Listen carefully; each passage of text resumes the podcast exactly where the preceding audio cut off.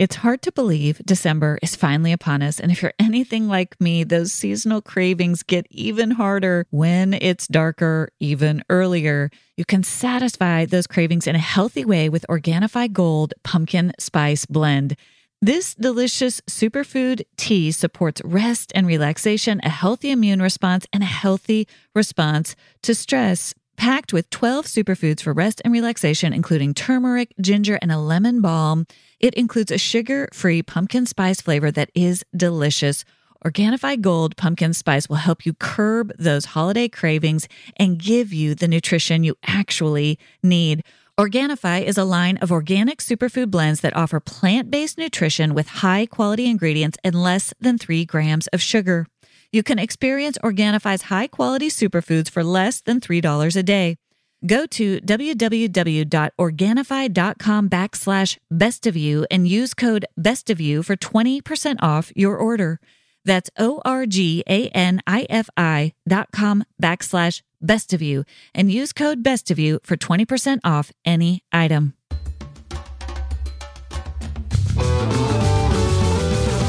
Hey everyone, I'm Dr. Allison, and I'm so glad you're here to discover what brings out the best of you.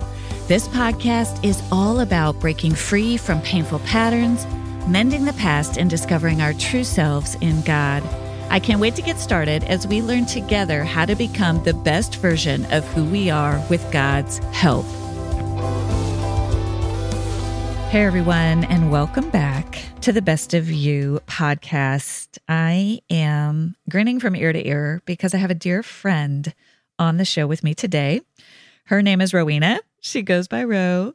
She is a friend that I met, I want to say 10 years ago, which feels crazy because it does not seem like that long at a spiritual listening community that we were both a part of. We're going to get into that and talk more about that today. We've stayed in touch. She is that rare blend where we just connect on the deep and we connect on the light and we find the same things funny, which is such a rare, rare gift in a friend. We can go from 20,000 Leagues Under the Sea to laughing yeah. beside ourselves. So I'm thrilled that she's on the podcast. We'll get more into Rowena's story today. Right now, she's primarily parenting four beautiful children. What are their ages, Rowena? They're eight, six, three, and one.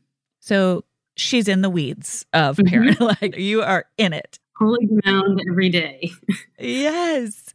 And that's another thing that, you know, my kids are primarily out of the house now. They're 21 and 23, you know, so we're on the opposite ends of the parenting spectrum, which also mm-hmm. makes it fun because we just bring a lot to each other. And you were also, the other interesting thing about Rowena is you were the eighth of nine children growing up. Yeah.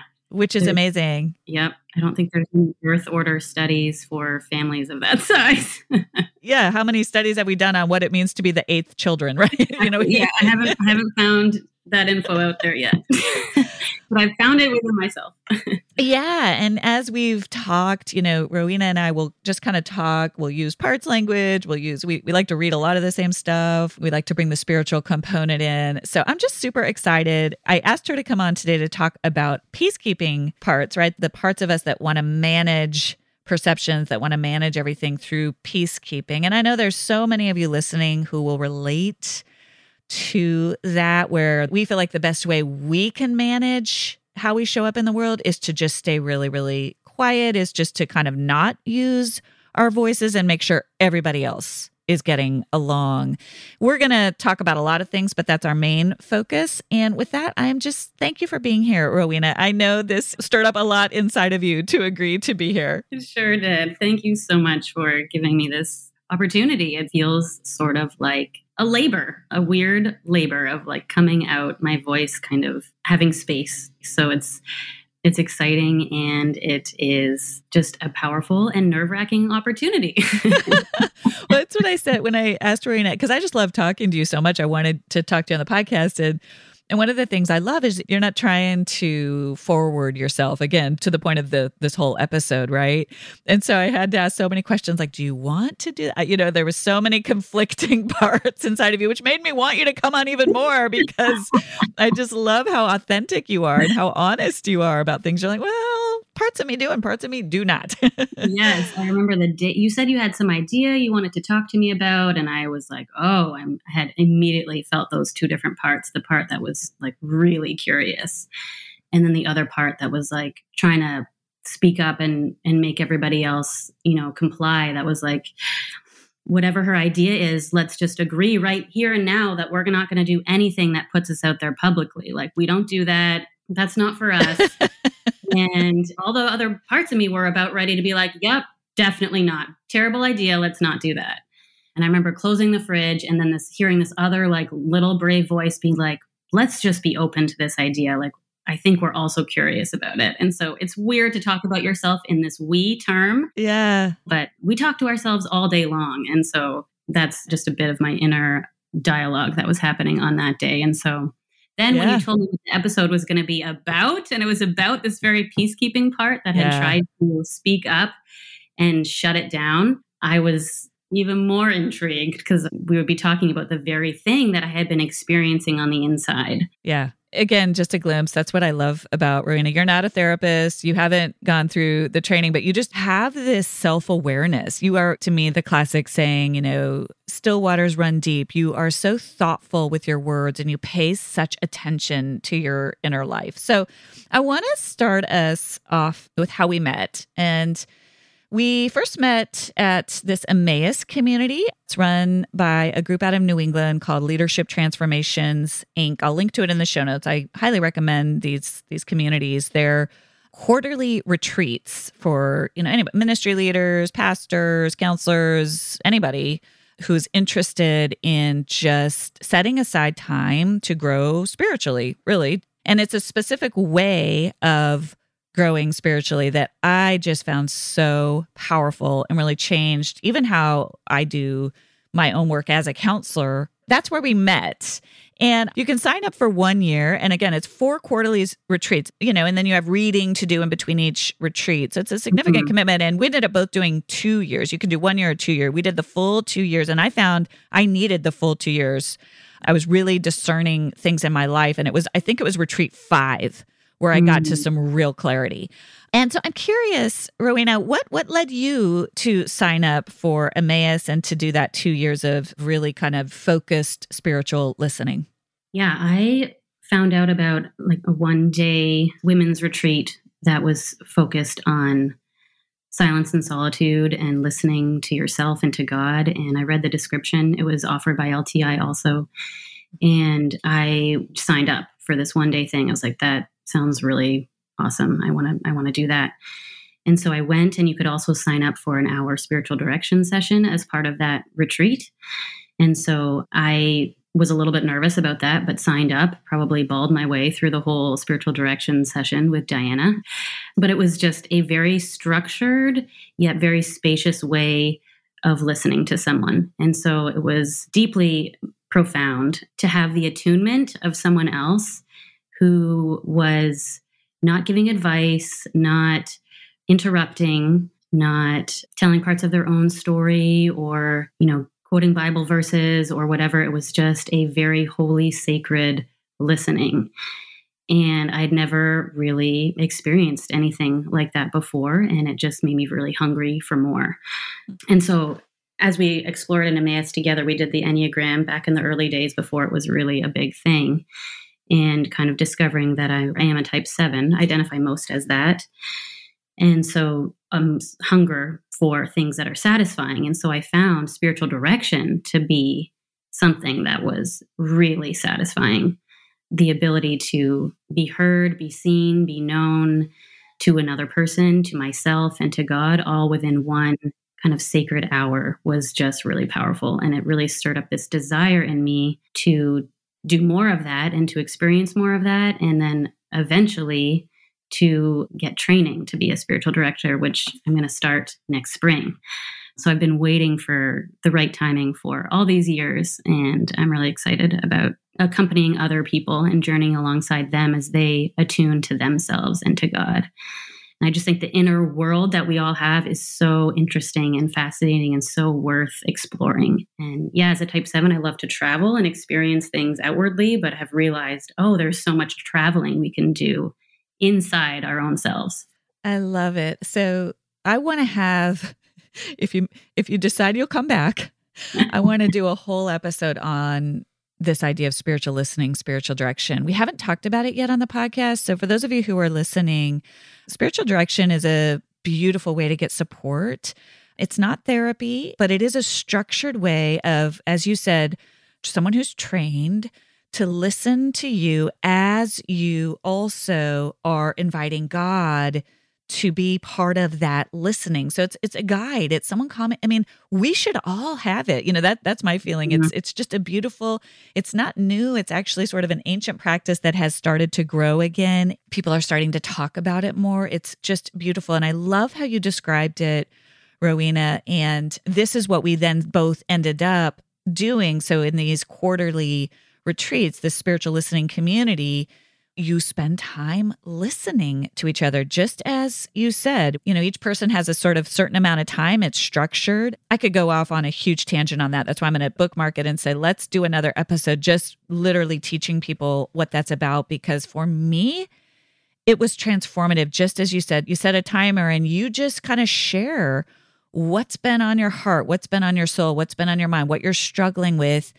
And in the group situation, there's spiritual directions one on one, but the, the group listening, there's a group of five or six people that listen and they don't try to fix you and they don't give you advice and they don't quote Bible verses at you. They what they do is maybe repeat back to you, I heard you say this. Mm-hmm. And it's like, whoa. You know, it's that mirror. And I talk about the mirror of truth in the best of you. And I think it's chapter four where you know, we need those people that hold up that mirror so we can begin to see ourselves as God sees us. So I love how you just talked about that. And we've just continued to connect so much. I will say that it's supposed to be this very like there's a lot of solitude, there's a lot of quiet.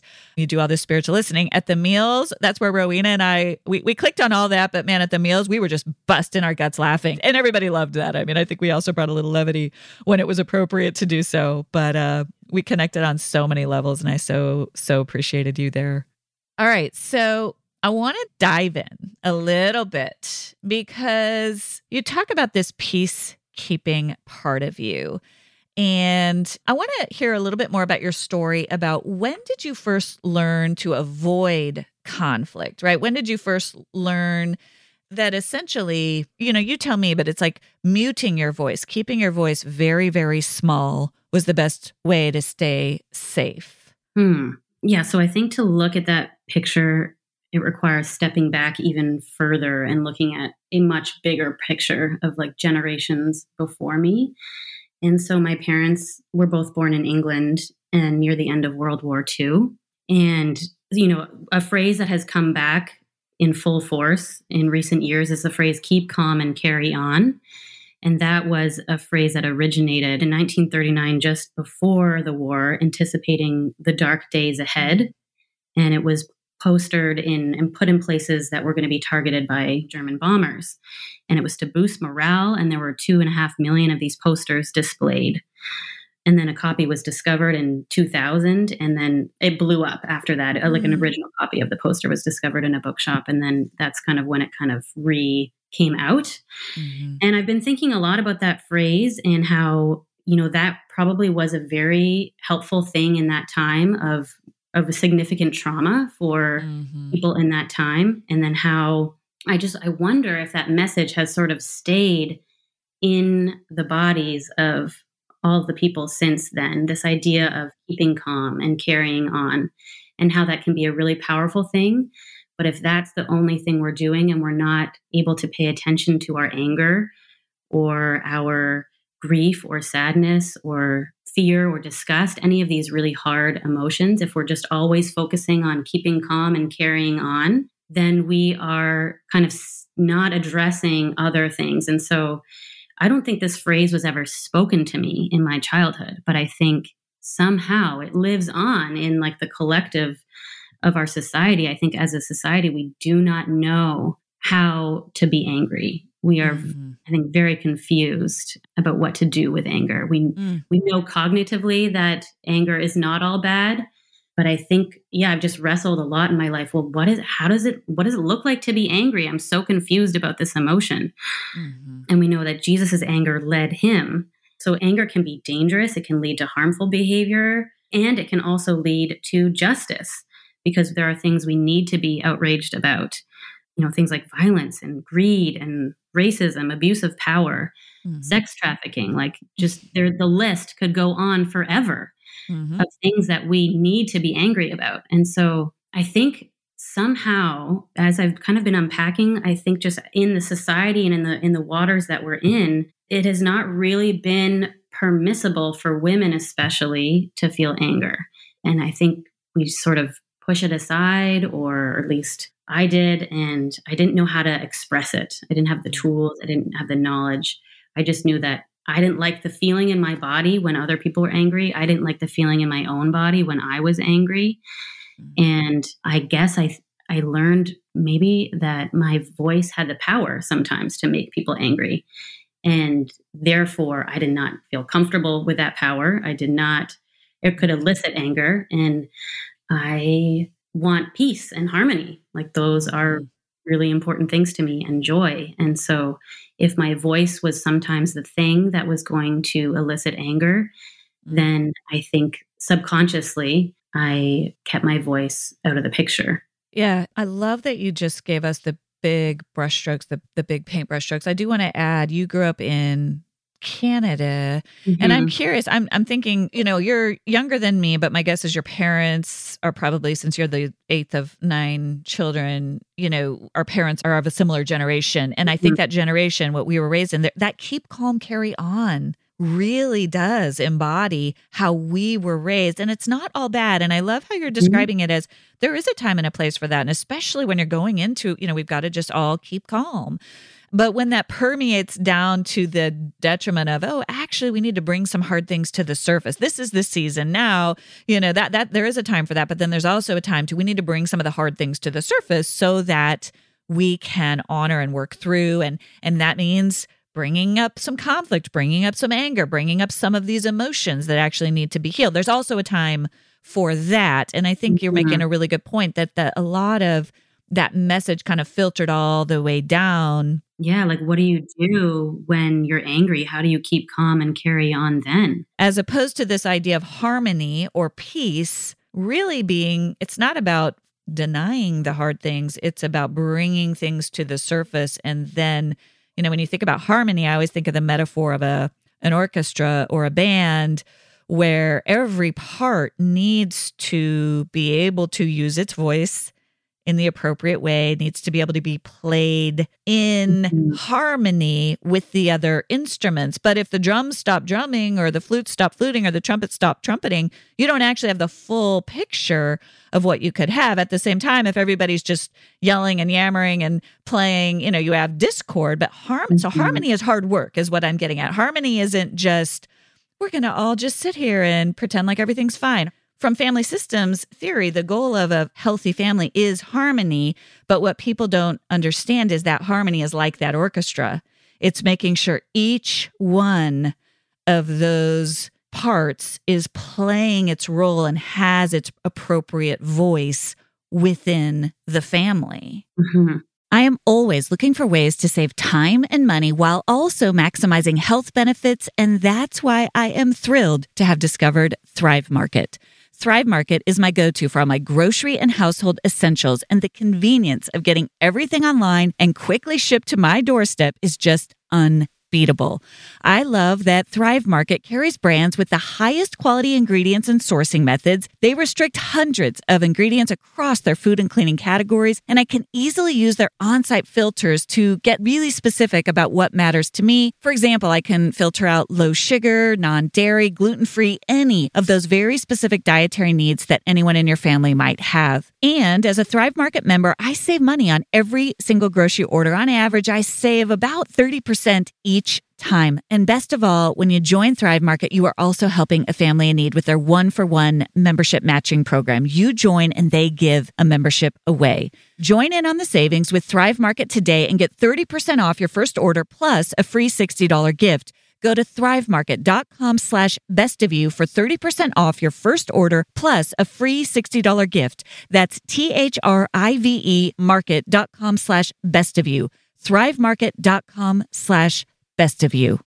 So many home fragrance scents smell unnatural, super sweet, chemically, or maybe even like a part of the mall you can't wait to escape. And after learning that the candle industry contributes to an insurmountable amount of non recyclable waste, carbon emissions, and toxicity in our air, I am so happy that Notes Candles exists.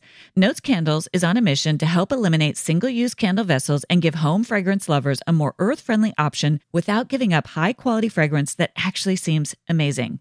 I have been loving burning the Santal and Atlas Cedar scent. It's woodsy, calming, and smells so good. I can't get enough. I love it. And they have other amazing one of a kind fragrances like oat milk and balsam berry, vanilla and pepperwood, and pistachio and rosewater. Every single one of them is exceptional. Be a responsible consumer while not giving up high quality home fragrance by making the switch to Notes. You can build your custom starter kit right now at notecandles.com slash best of you. Right now, Notes is giving listeners 15% off and free shipping when you buy a Notes starter kit using code best of you.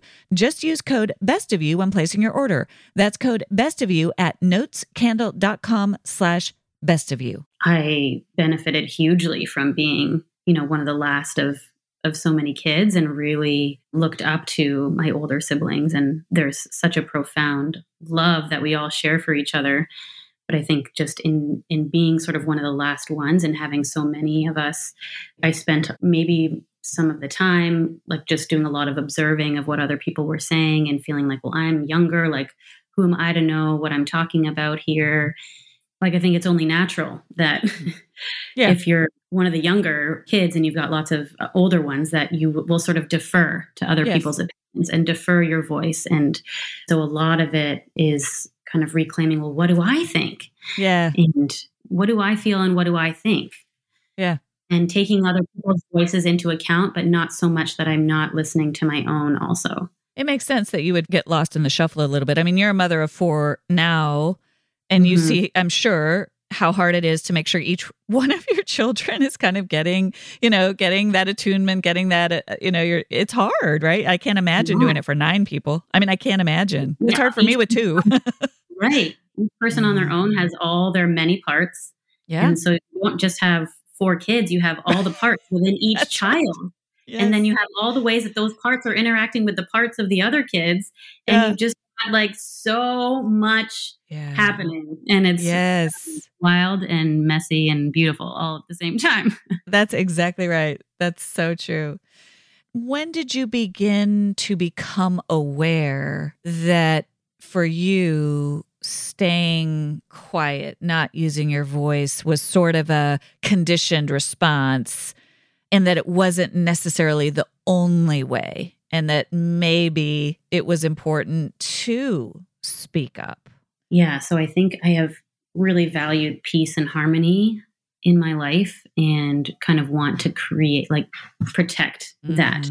I don't want my body to feel so much discomfort that I'm outside my window of tolerance and mm-hmm. that I can be assertive in many moments, but I think mm-hmm. in moments when I fear that my very voice is the thing that is going to elicit anger, mm. that then this is where the peacekeeping part goes into overdrive. And so I've been on a huge journey recently, the past year especially. Yeah, our family was involved in a faith community for many years, and there are lots of dear people and memories and things that we loved and enjoyed about being a part of it. And yet there was a growing feeling that something was not right. And our bodies began to feel it first Mm. And our minds kept trying to override the signals and say, everything's fine, like just keep the peace, like have grace. And yet our bodies just kept getting more and more uncomfortable, and the signals kept getting stronger and stronger to the point where it was we couldn't really ignore it. And so we we had no choice but to become curious about what we were feeling.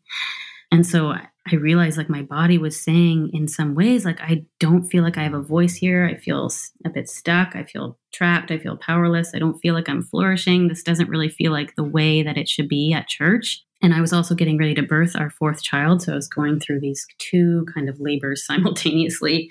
Uh, it was a really stressful time. And so we just, my husband and I just sort of to gather, started to gather puzzle pieces and kind of realize like in dysfunctional families, there's one person's emotional needs that are at the center. Mm-hmm. And this is the person who has the highest need for constant attention and praise. And you can feed into that all day long. And then anyone who wakes up to that reality and stops pouring into the center and maybe tries to gently bring some awareness, there's blame shifting that occurs, and the problem is deflected onto the people who are trying to say something.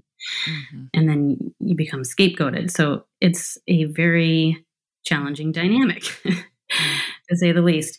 So I would say that there was an incongruence that we witnessed between what the authority figure was presenting publicly and the lived experience that we had behind the scenes that didn't match. And so, yeah, I, you know, Jesus says like you wash the outside of the cup, but you're ignoring the inside, and that's kind of what we were we were seeing and experiencing. Like there's this carefully curated and crafted image, and yet we're not really seeing the love and the abundant life modeled and we, we also saw that there was an ongoing pattern of leaders who had gotten close proximity, being deeply wounded and leaving.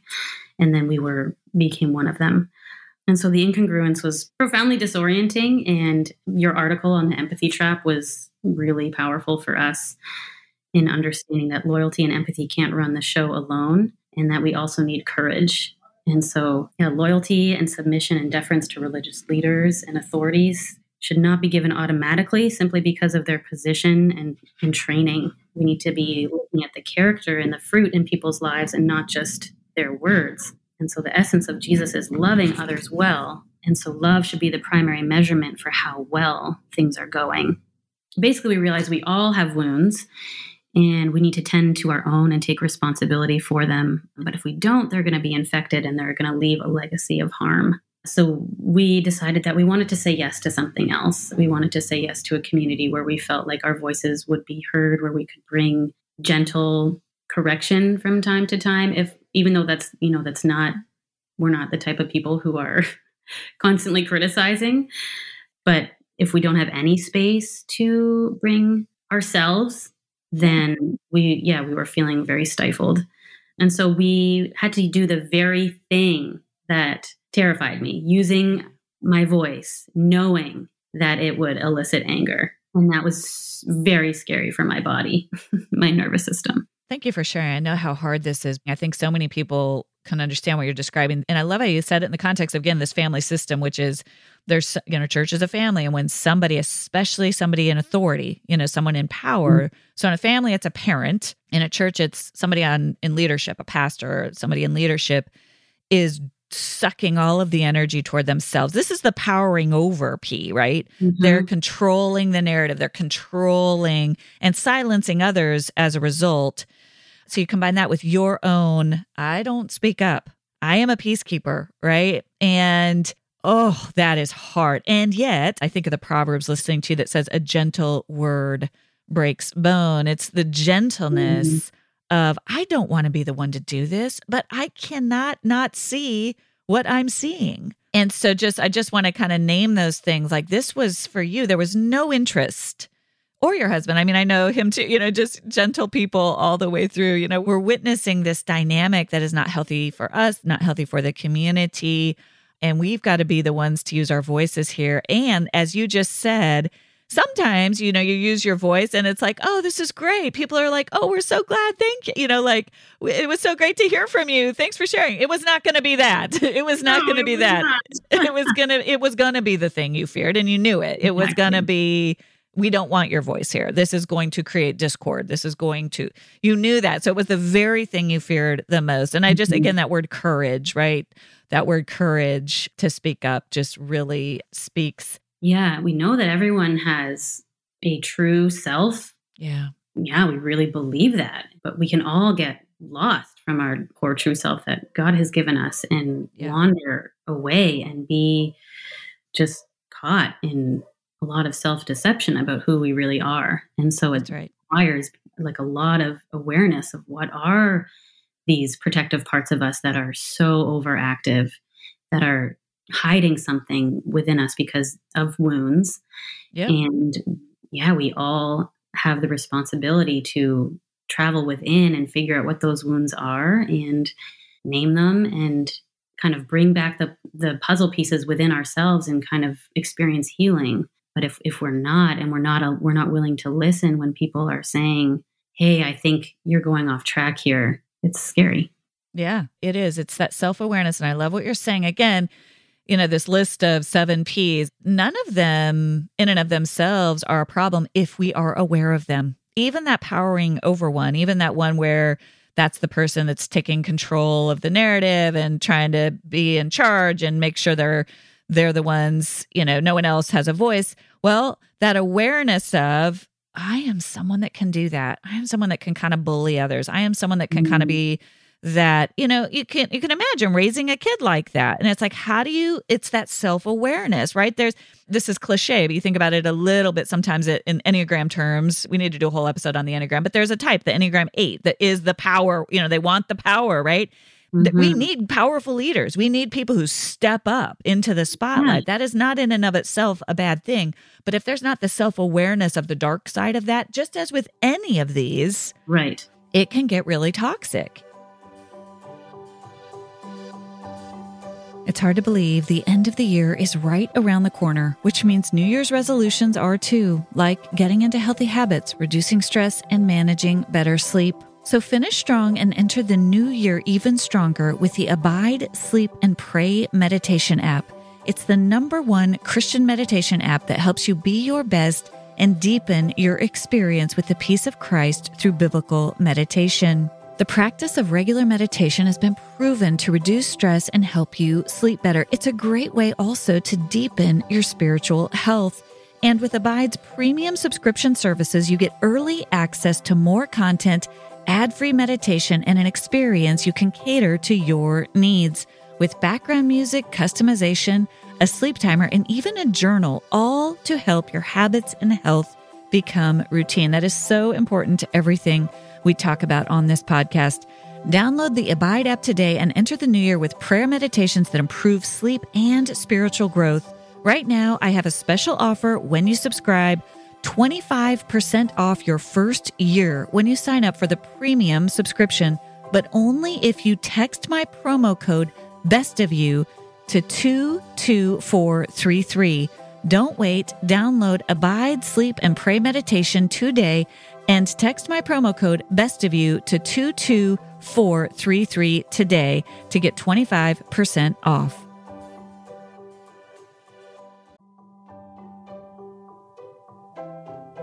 I've had to sort of reclaim my understanding of power and authority mm. and kind of get more comfortable with those terms and not see those as all bad. Like not seeing anger as all bad, not seeing power as all bad and reclaiming the good parts of those. Like those are good things when they're used well. And so that has been healing in and of itself to mm. sort of not view power as bad or anger as mm. bad. So yeah, I think in terms of how we began to to grow and change in bravely speaking up, I was surprised at the journey that it would take me on inwardly mm. and learning more about my own wounds and my own self and it set basically it set a fire to all these old habits and ways of being because i was using my voice knowing that it would elicit anger and so that that set a fire to unhealthy ways of relating to others in a good way but in a very challenging and deeply uncomfortable way. So i i didn't know that the fawn response was a thing and it has been eye opening to discover that that is like a response of the body to try to basically it's like a, a peacekeeping response like you're trying to keep the peace and just manage the situation by not eliciting people's anger and not being disruptive. And those are things that my type 7 body does not want to do. I want to experience joy. So it has been basically yeah setting a fire to that fawn response to fearing anger and also realizing the disconnect between my mind and my body and realizing oh i i have been just stuck in my head for a lot of my life and my body has so much wisdom to share with mm. me and in the past i think i would view anxiety or anger or rage or disgust all of those things or fear and try to you know just get them far away from me And now I feel like I've alchemized those emotions so much more. And mm. I can pay attention to my body and understand that it is trying to tell me something. Mm. And if I can just get curious about it and listen, that there are things that my body is trying to tell me to help me. And so anxiety doesn't need to be something that I fear anymore. Mm-hmm. And anger doesn't be, need to be something that I fear. These can be really powerful things if I can get curious about them. And I think this is part of why internal family systems has been such a powerful tool, mm-hmm. is because it helps distance yourself from these parts of you because they, when they take over it feels like it's all of you mm-hmm. and you feel like well i'm just i'm just drowning in anger or drowning in anxiety. And really, right. when you can realize, oh, this is one part of me, then you can like step back from it and differentiate from it a bit more. And that has been such a helpful tool. Peace and harmony and avoiding pain cannot be my primary guiding values. Mm-hmm. And if they are, then it's creating a false peace and harmony. And so mm-hmm. having like peace and, and harmony are good things, but they need to be also in tandem with courage and and listening to angry parts of ourselves and anxious parts yep. of ourselves and fearful parts of ourselves and not just trying to sweep them under the rug or you know put them in a jail within us and say you can't That's come right. out safe and so i've really been learning to bless those parts of myself mm-hmm. and say oh anger is you've got good things to tell me and i thought you were all bad and so I had this moment where I felt like all my other parts were able to welcome anger back in mm. and be like, mm. we see you, we value you. You actually mm. helped us in that situation. Mm. And now I know, especially from the work that you say, like that phrase, we speak on behalf of our anger, not from it. And that has been like the distinction that I've been trying to find for so long. Like, I think journaling about anger has been a common theme for eight years of parenting because I've been like, God, please show me how to be angry. Like, this is what kids do. They know how to press your triggers, and it's not yes. their fault. It's like that is a window into yeah. something within ourselves. Like, why is this a trigger for me? And yeah. so, yeah, I've been on that journey for so long. And so I feel like I've had some breakthrough moments where I've been able to recognize anger is good and I can bless it and honor it. And I can steer it in a way that I'm not afraid of it, that it's going to be destructive or take me yeah. over or hurt other people. It's like a paradox. So the the peacekeeper parts of us think anger is the enemy, avoid it at all costs because anger is conflict, anger is discord, anger is you know, all the things that peacekeeping parts of us just cannot stand. And what I'm hearing you say, the paradox is as you've made peace with your own anger and even welcomed, right? And allowed anger uh, a seat at the table, there is more peace, more actual peace because we don't want to make peace. You know, you you gave a great list of things at the beginning about of all the things we should be angry about. We don't want to make peace with certain things. We don't want to make peace with you know these terrible things atrocities that are going on in our world. We don't want to make peace with you know, toxic leadership. We don't want to make peace with, you know, and so we have to make peace with our own anger, which is our cue that something is awry.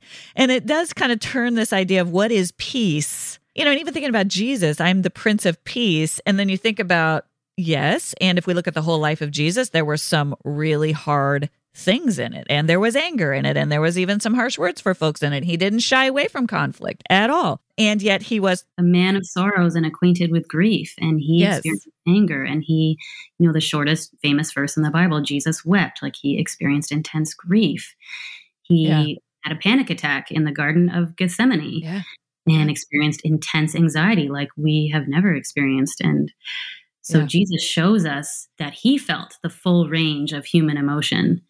And I'm really thankful for that. And I find that the Psalms have been a powerful way of connecting emotions and bringing them to God. And the Psalms are a way that I think God is just always trying to reveal to us that He keeps us safe, seen, soothed, and secure. Yeah. Even when the circumstances of our life require us to enter into discomfort. That's the mm-hmm. that's the paradox that yeah. that internally we can experience that experience of being seen, soothed, safe, and secure, even when we have to walk into a really hard situation that challenges us. And what I love about what you're doing here, Rowena, is like The event was I've got to speak up about something I'm seeing. It's really hard. I don't like it. You got yourself into a safer situation. You got yourself to where you needed to be. And then all of a sudden, guess what happens? You're the one that's growing. That's what these things do, these invitations to courage. And I, I just love how you're describing this process of kind of really having to examine a lot of ways that you've showed up in the world. So tell me a little bit more about some of those breakthrough moments. Yeah. So, one of the quotes that I love of Parker Palmer's, he says that the soul is like a wild animal, mm. tough, resilient, savvy, self sufficient, and yet exceedingly shy. Mm. If we want to see a wild animal, the last thing we should do is go crashing through the woods, shouting for the creature to come out. Mm. But if we are willing to walk quietly into the woods and sit silently for an hour or two at the base of a tree, the creature we are waiting for may well emerge, and out of the corner of an eye, we will catch a glimpse of the precious wildness we seek. And so I think this is the nature of human beings are the nature is that we want to hide. And we often think that god is the one hiding and we are the ones trying to find him when all along it's we are hiding and he's out there in the open. And you know the, i think Henry nouwen is the one who who says that beautifully in, in a quote. Um, i'm sort of just paraphrasing it. And so i think yeah, it was sort of doing that very thing of sitting quietly in the woods with the wild animal that my soul is and kind of waiting for it to reveal parts of itself that were wanting to be seen and wanting to hide all at the same time. Mm-hmm. I think of Sue Monk Kidd in her book When the Heart Waits, and she says crises can be holy beginnings, a coming alive. So we get to take these inward journeys where we have these holy beginnings and we can travel inward and and discover what what are the places within us that are wanting to hide and why? And how can we draw them out and have experience greater healing and have well ordered souls where we can be fully alive? Like it's such a travesty to live in this world and be hiding and feel like you're not fully alive. And yeah. so while I can't, I don't have the power to change outer circumstances that's not within my realm of responsibility, I have been surprised at how much ownership of things within me that I have needed to take. And that healing can come by gathering sort of exiled parts of myself that have been scattered and kind of bringing them back together. Mm-hmm. And it's like this mysterious journey where God is at work and we are participating in the process somehow and it's slow very very slow. Um, and it is deep and lasting. And so one of my big breakthrough moments was when we were watching this episode of blue planet with the kids and there was a section on these crabs and they are usually solitary creatures who oh yeah. gather together by the hundreds of thousands and they don't gather together to reproduce or to feed.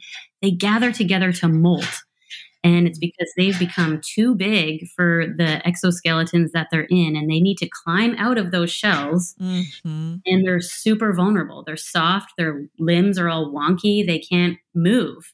So they're extremely vulnerable to the predators. So they gather together to kind of protect each other in these large numbers. And as I'm watching this with our kids, I'm is I'm really moved by it. And I'm like, wow, like I feel like that is what has been happening to me. I have been kind of on this journey of climbing out of my own crab shell and mm-hmm. expanding yeah. and leaving these old exoskeletons behind and just yeah dying to old ways of being and birthing new ways of relating to people and being able to use my voice instead of keeping it silent and small and mm-hmm. using the fawn response and I've really loved reading so many of Sue Monk Kidd books, and a lot of the themes in her novels are of women bending the ear to the longing in their soul and, and using their voice. And one of them has this beautiful prayer that's like, bless the largeness that is within me. Mm. And that prayer really stood out to me. And I think it probably does for every woman and every yeah. everybody that that sort of goes in hand in hand with this idea of us expanding and needing to come out of these these exoskeletons that we're in and to leave them behind. It's awkward for a time and it's uncomfortable, but then mm-hmm. we slowly can build new ways of being. And we probably undergo so many, or if we're paying attention, we can undergo lots of these molts in the course of our lifetime. And that is how we can grow closer and closer to God and to who He has made us to be.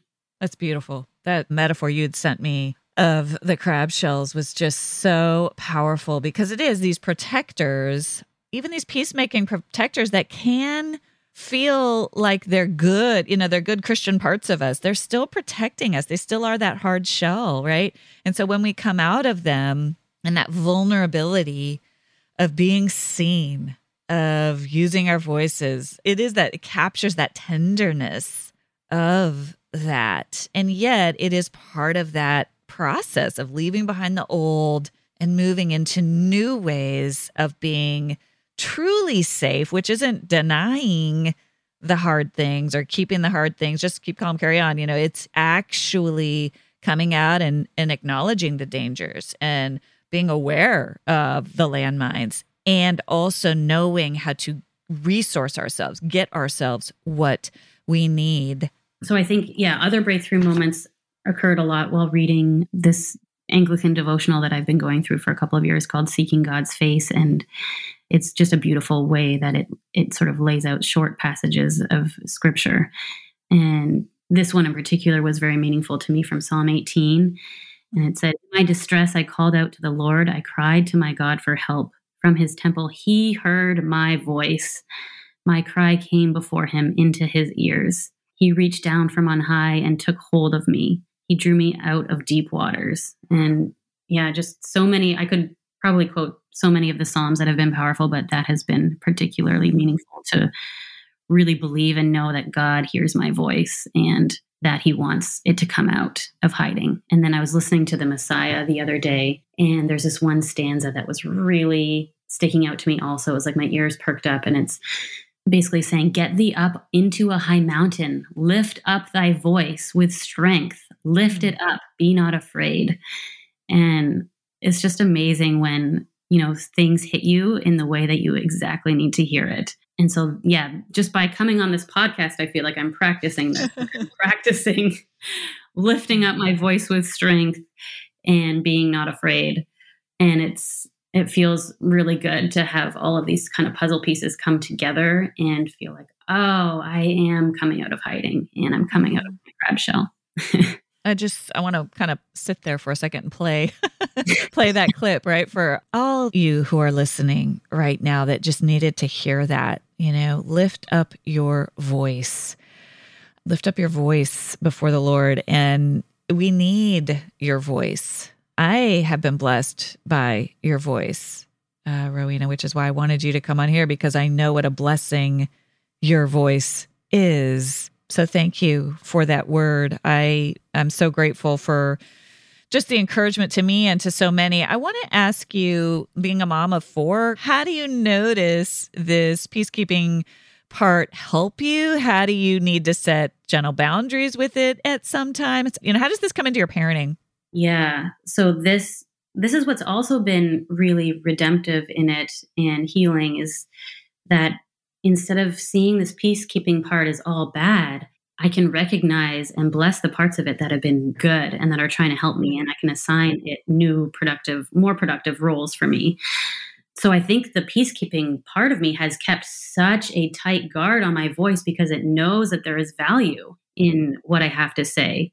And my mind not may not have always known that, but this protective part is trying to protect something because there is something of value in there. And so I think that has been an important realization. And I don't want it to be on overdrive, but I want to bless and honor that it wants to keep me safe. It's the part of me that wants to help me think before I speak. What you're saying is so interesting. I'd never thought about it that way, but it's actually protecting a treasure. Yeah. So it's not it's not trying to keep you silenced. It's actually almost saying your voice is powerful. Therefore we have to be right. careful with it. Yeah, that's yeah. fascinating. And then because I have feared power, mm-hmm. then it mm-hmm. has made me, you know, I don't know you know, can I trust myself to use my voice in yeah. good ways?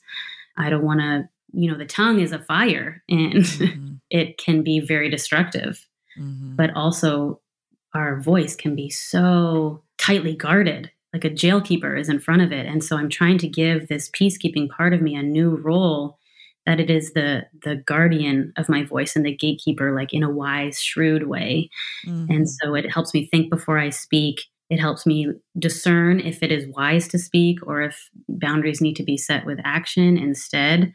so it's like bringing that that piece of the orchestra into harmony again and mm-hmm. saying you have a valuable role to play here we got to change what, the music that you're playing but mm-hmm. we're going to give you this new music and it's going to be much more beautiful if you can mm-hmm. take up this this really helpful protective role and if my core self can lead with you know all those beautiful c words of IFS like courage curiosity compassion confidence creativity clarity calm and connectedness like that is if my true self can lead this peacekeeping part of me in that way then i think that's where the real power is going to be led by the holy spirit and so yeah i'm trying to break free from the shackles of other people's anger and uncomfortability and not actively trying to elicit it, but using my voice when it's necessary. Yeah. And using, you know, I think one of the things you touch on is when folks have a very strong bent toward peacekeeping. What can happen is when we do use our voices, it, we have to get so far down the anger spectrum that it does come out. It right. can, right? Yeah. come out angrily. Yeah, it can come out because it's like we down suppress, suppress, suppress, suppress, and then it gushes out. And so, with those of you who see yourself as peacekeepers, it's that learning that nuanced voice of anger that kind of you, you talked about it earlier speaking on behalf of man i am feeling and if we don't name that and if we don't give ourselves permission to feel that and speak on behalf of that anger it will come out too big because we kind of flip into fight, you know, fight mode once we are just done. And especially when we're with our safe people, which often are our kids and our families, you know, so, you know, because we know they're not going to leave us, right? And that's just human. Mm. And so, I mean, that's just, that's visceral, that's primal, that's not a, a conscious choice. It's just, well, if I lose it here, I know that, you know, and so learning, you know, again, taking it back to that theme of what you've been saying, we have to sort of make peace with anger, make peace with the things that we're feeling so that we can speak on behalf of those from that calm place inside versus that activated place inside. Yeah. And I think I will also want to speak to sort of the double bind that culture sort of puts women into of mm-hmm. if you mm-hmm. use your voice, then you know you're either too sensitive or you're too mm-hmm. assertive.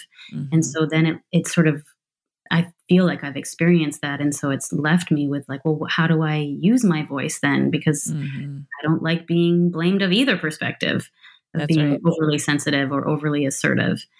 And so it's breaking free from that double bind and owning my voice and knowing what it is saying deep in my gut. And then once the blockages are gone, it can freely wind its way like out of my gut where I know that it lives and through my lips and from my tongue and into the world. Mm-hmm. And so mm. that's it's that reconnecting with my body too mm-hmm. that is part of it. Like actively feeling, okay, this I feel like my my voice lives in my gut mm-hmm. and it wants to come out of my lips and sort of reconnecting like all of these parts mm. um, inwardly mm. and the mind to the body has been really powerful for me. That's beautiful. Rowena, that's just beautiful. I love, I, you know, I've been privy to a lot of this journey eh, as your friend, and and just to hear you articulate it, it just is so powerful and so beautiful. I want to ask you, what would you say to that young little girl, you know, eighth of nine children, you know, just in light of everything you've been learning, especially these last few years, you know, what would you want to say to her now? I think I would say, you know, you are not responsible for other people's anger, and I would break that connection mm. between the use of the voice and anger. And I would say, allow room for your own anger. Don't silence it and be curious about it. And don't let it come out sideways either, but speak on behalf of it. I would say, trust trust your voice and stay connected to your body those would be the the main things that i do tell my younger selves and what would you say to other women who are listening right now who struggle with using their voice yeah, I would say get curious about what blockages are in the way because once you can remove the blockages, then mm. it can flow again and it can come out. And so it's, yeah, get curious about what are these protective parts trying to, in what ways they're being overly protective and why. And then take that journey inward to listen to all of your parts and do this with support and befriend painful emotions like anger and fear and anxiety all those things and realize that your body is trying to send you good messages if you would like get curious and, and have compassion for yourself as you do it.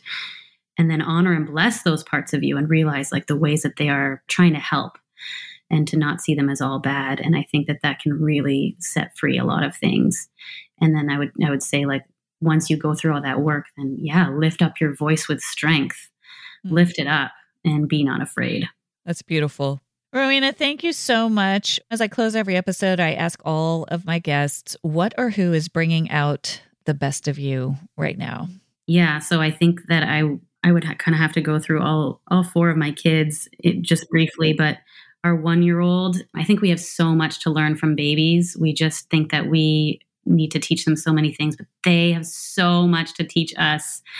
And so, yeah, our one year old is just such a joy and delight. And he doesn't contribute, like, he contributes zero productivity to our household, but he's just a delight because he exists. That's awesome. so I feel like this, like, God is always reminding me of that. Like, this is how I see you. Like, you mm. are a delight you know just by exist just by being and i don't expect you to produce and perform and you know do all these things like babies are uninhibited from all of these ways of being that we've adopted as older people. And so they're just beautiful to witness like the presence that they have mm-hmm. and the joy. And they're like our 1 year old right now is going through all of these like language acquisition. And so he's just babbling and he's so uninhibited with his voice that it's just really beautiful. It's like kind of inspiring to me.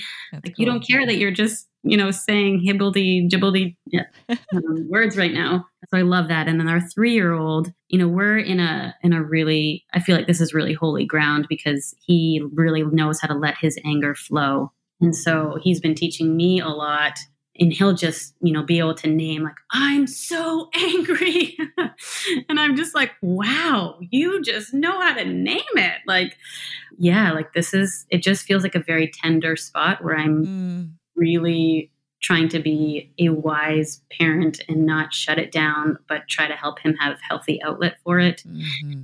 and it is very challenging to but i think this inner work that i'm doing in myself hopefully is going to translate to that over time. It feels like I'm sort of that wobbly crab at mm. the moment with that, but I'm hopeful that I can nourish his anger in, in healthy ways, if that makes sense.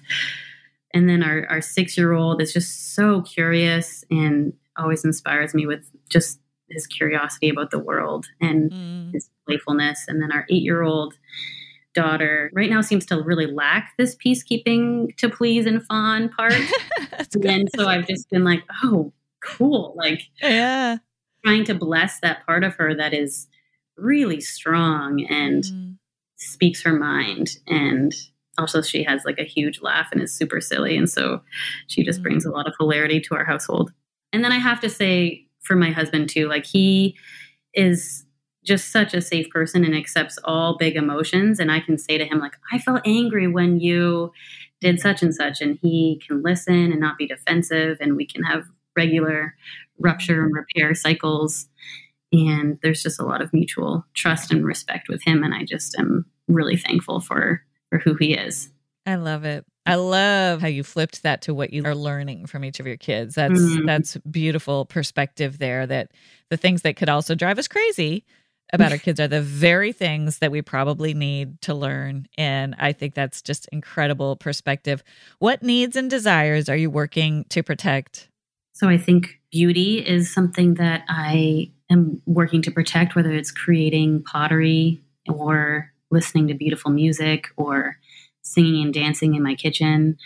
Just, yeah, noticing I've had, because there's been so much happening inwardly, I've really been needing to look at open space. And so I've just found myself being so much more attentive to what the sky is each day mm. and noticing the clouds and really looking at it because it's it's just like the open space. I can't get to the ocean as much as I would like. So the sky is an incredible open vast like expanse that really kind of helps kind of settle my nervous system too. And then yeah, reading, I just have been really interested in reading lots of different books and that has been just something that I want to hear other people's perspectives and take them in and just kind of like turn things over and think through things. And so John and I went on a date last night and we heard this song playing in the restaurant that was from our high school days.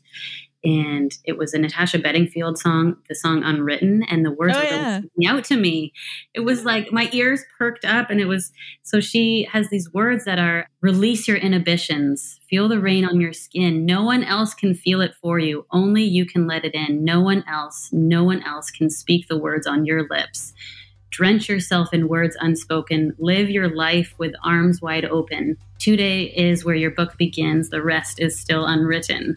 Beautiful. And I hadn't heard that song in Yeah. decades, and it just came back. And so the next morning, I'm driving our kids to school. We've got six car seats in the back, and I'm blasting this song and singing and dancing in the car. I get to this red light, and I look over, and there's this bus stop filled with people, and this one guy is just looking at me and laughing.